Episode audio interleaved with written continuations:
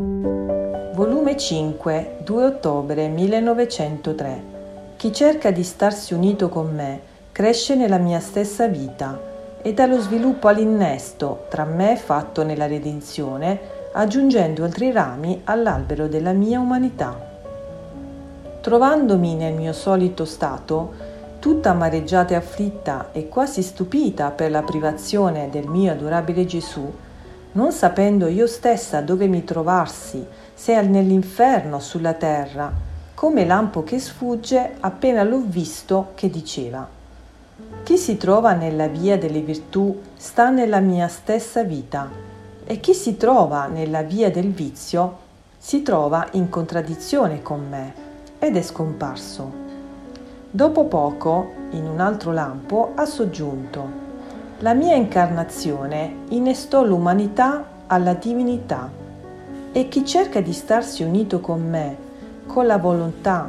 con le opere e col cuore, cercando di svolgere la sua vita a norma della mia, si può dire che cresce nella mia stessa vita e dallo sviluppo all'innesto da me fatto, aggiungendo altri rami all'albero della mia umanità.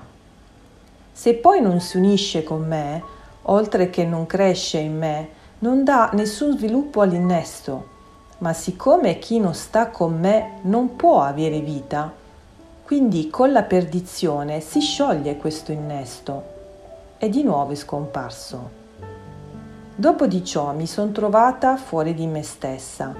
dentro un giardino dove stavano varie macchie di rose,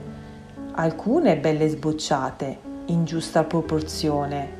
quasi semichiuse e altre con le foglie tutte cadenti, che appena ci voleva un leggero movimento per farle sfrondare, restando il solo gambo della rosa nudo. Ed un giovane, non sapendo io chi fosse, mi ha detto,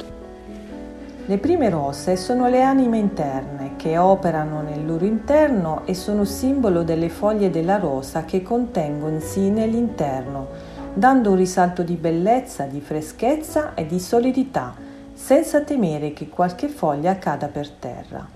Le foglie esterne sono simbolo dello sboccio che fa l'anima interiore all'esteriore, che avendo vita da dentro sono opere profumate di carità santa, che quasi luci colpiscono gli occhi di Dio e del prossimo. Le seconde macchie di rose sono le anime esteriori, che quel poco di bene che fanno tutto esterno è a vista di tutti, onde non essendo uno sboccio dell'interno, non ci si può essere la solo mira di Dio e il solo suo amore. Onde dove non c'è questo, le foglie non possono essere radicate, cioè le virtù.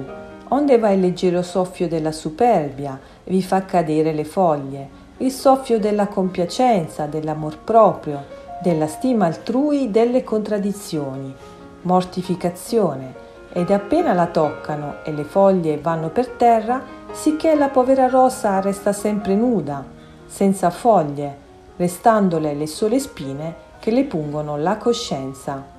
Dopo di ciò mi son trovata in me stessa.